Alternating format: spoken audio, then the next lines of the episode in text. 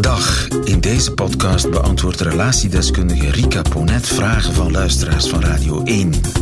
Vragen over familiale kwesties, relationele knopen, kapseizende huwelijken en krakende vriendschappen. Vraag het aan Rika.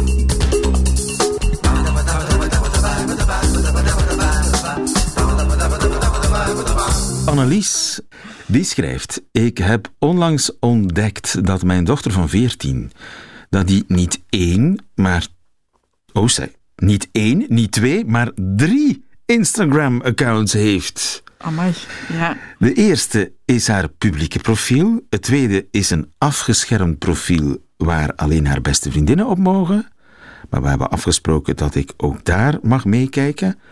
Vorige week kwam ik er bij toeval achter dat er nog een derde profiel is, ja, waar ik niet van wist. Ik vind dat mijn dochter enige vrijheid moet hebben op de sociale media. Ik heb nog nooit ingegrepen op wat ze post, ook al ben ik er niet altijd blij mee, maar ik was wel gerustgesteld omdat ik altijd kon meekijken. Dat ze nu een derde, nog geheimer profiel heeft, vind ik echt niet fijn. Ik dacht dat we daar open over waren, geen geheimen hadden, maar niets blijkt minder waar. Ik weet dat ze op die geheime account uitdagender is dan op de andere profielen. Daar maak ik me zorgen over. Voorlopig heb ik haar nog niet geconfronteerd, maar eigenlijk zou ik dat wel willen doen. Mm-hmm. Is dat een goed idee? Ik denk erover praten is een goed idee. Maar dat willen controleren, dat dat niet zo'n goed idee is. Want dan komt er een vierde account. Ja. Zo simpel is het. Vermoed ik ook.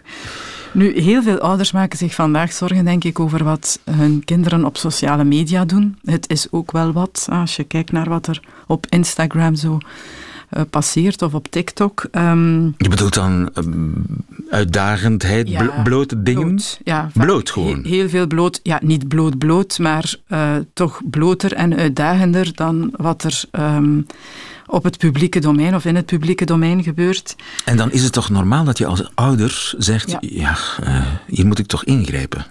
Zeker, maar dat is eigenlijk niet aan de orde in dit verhaal. Ik denk, waar we het nu over hebben, dat gaat over de puberteit, waarin jongeren of kinderen een aantal grenzen gaan verkennen, ook hun identiteit vormen. En hun identiteit vormen, dat gebeurt toch vanuit confrontatie, vanuit verbinding met peers en met andere jongeren. En ook een stuk door u af te zetten tegen de generatie voor jou, de generatie die jouw ouders zijn. Dat is in elke generatie zo geweest. Ook wij hebben dat gedaan. En de seksuele identiteit vormt zich ook op dat moment.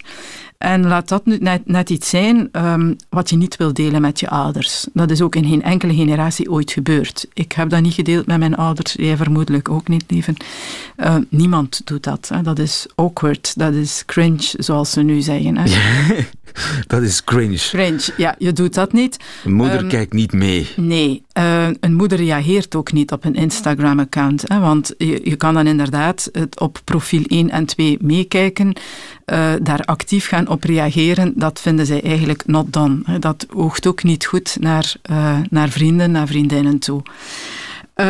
Moet je alles dan maar de boel laten? Nee, toch niet. Ik denk dat het heel belangrijk is van wel het gesprek te durven aangaan. En ook een stukje te beseffen, onze angst voor wat jongeren op Instagram doen of op sociale media doen, dat die niet helemaal gegrond is. Het is belangrijk dat we kijken naar wat de gevaren zijn van die systemen. En die zijn er zeker. Of de uitdagingen, zullen we maar zeggen. Maar anderzijds, dat we ook heel goed beseffen wat... de essentie is van wat zij daar doen. Heel vaak denken we, die zitten daar maar wat op die smartphone, hun tijd te verdoen, dat heeft allemaal geen betekenis, dat is allemaal zo leeg, allemaal die domme dingen die passeren, dat hoor ik heel vaak van ouders. Maar ze zijn eigenlijk zichzelf aan het vormen. Absoluut. Hun identiteit. Het gaat vooral ook over wat daar sociaal gebeurt. Zij zitten niet constant op die smartphone omwille van dat scherm, maar wel omwille van het feit dat zij via die weg het gevoel hebben ergens bij te horen, bevestiging te krijgen, je hoort erbij. Ik hoorde deze week een moeder vertellen dat haar zoon ziek was en hij had een hersenschudding, was ernstig, mocht niet op schermen. Ze betrapt hem die avond toch op het scherm te zitten en ze maakt zich kwaad. Ja, je weet toch dat dat niet kan, je gaat nog meer hoofdpijn krijgen. Ja mama, maar als ik dat nu niet doe, dan al mijn vrienden gaan mij niet meer kennen. Ik hoor er niet meer bij, ik ga niet meer kunnen meepraten met wat er gebeurt. Dus het gaat niet zozeer over ik ben verslaafd aan dat scherm, maar veel meer een soort van fear of missing out, FOMO. Ik ga er niet meer bij horen. Ik wil weten waar de rest mee bezig is. Ik wil die erkenning, ik wil die bevestiging dat ik er nog altijd ben. Vroeger ging je naar het clubhuis en dat is kennelijk niet genoeg meer om af te spreken, fysiek dan, op een of ander sportveld. Dat gebeurt nog altijd, maar dit is een hele krachtige geworden. En het heeft effectief wel bij jongeren verlatingsangst aangewakkerd. Dat zie je vandaag, maar ook bij volwassenen zien we dat een gevoel is dat heel erg versterkt is omwille van die sociale media. Elke keer als je een berichtje krijgt, word je eraan herinnerd, ik word nog altijd gewaardeerd, ik hoor nog altijd bij de groep, ik ben nog altijd interessant genoeg om gewaardeerd te worden. En dat maakt ook dat je al maar vaker probeert om die waardering te krijgen. Dus Juist. Dat is eigenlijk hetgene wat daar gebeurt. Dus die dochter heeft dat nodig en die dochter heeft niet nodig dat die moeder daarnaar mee... Kijkt. En zeker niet in dat derde Instagram-account, waar ze waarschijnlijk inderdaad wel een stukje experimenteert met seksualiteit, met... En dat kan wel angstaanjagend zijn natuurlijk. Ja. Moet je dat dan maar gewoon vertrouwen? Ik denk dat het belangrijk is van dat gesprek aan te gaan. En dat is niet... En wat is dat dan, dat gesprek? Je weet toch hoe ver je kan gaan en je weet toch dat er rare mannen misschien meekijken? Ja, je weet toch dat de gevaren zijn? Nu, als dat een afgesloten account is, kijken geen rare mannen mee. Je sluit zo'n account effectief af. Weet met wie je dat deelt. Weet als je beelden post dat die voor altijd zijn. Wat je online zet, dat je dat binnen 30 jaar kan boven water komen. Dat je dat niet meer... Binnen 3 jaar. En ook niet... het gaat veel verder dan dat. Het gaat ook over wat deel je eigenlijk met anderen. Wat voelt voor jou goed? Hoe ver ga je erin? Wat je deelt van je lichaam. Nu, dat is ook in het publieke domein zo. Draag je bepaalde kleding? Waarom draag je die kleding? Draag je dat omdat je dat zelf leuk vindt? Draag je dat om erbij te horen? Draag je dat om te pleasen, om bepaalde soorten van aandacht te krijgen. Dat is niet een eenmalig gesprek, dat is een gespreksonderwerp dat je eigenlijk bijna permanent met je kinderen voert. Ja. En van daaruit toch ook ergens aangeven, jij bent 14, ik vertrouw je dat je daar geen domme dingen in doet. Hè? Ja. Want hoe meer je dat controlerende op de eerste plaats zet, hoe meer er inderdaad een 4e, een 5e Instagram-account komt en hoe minder ze ook delen waar ze mee bezig zijn.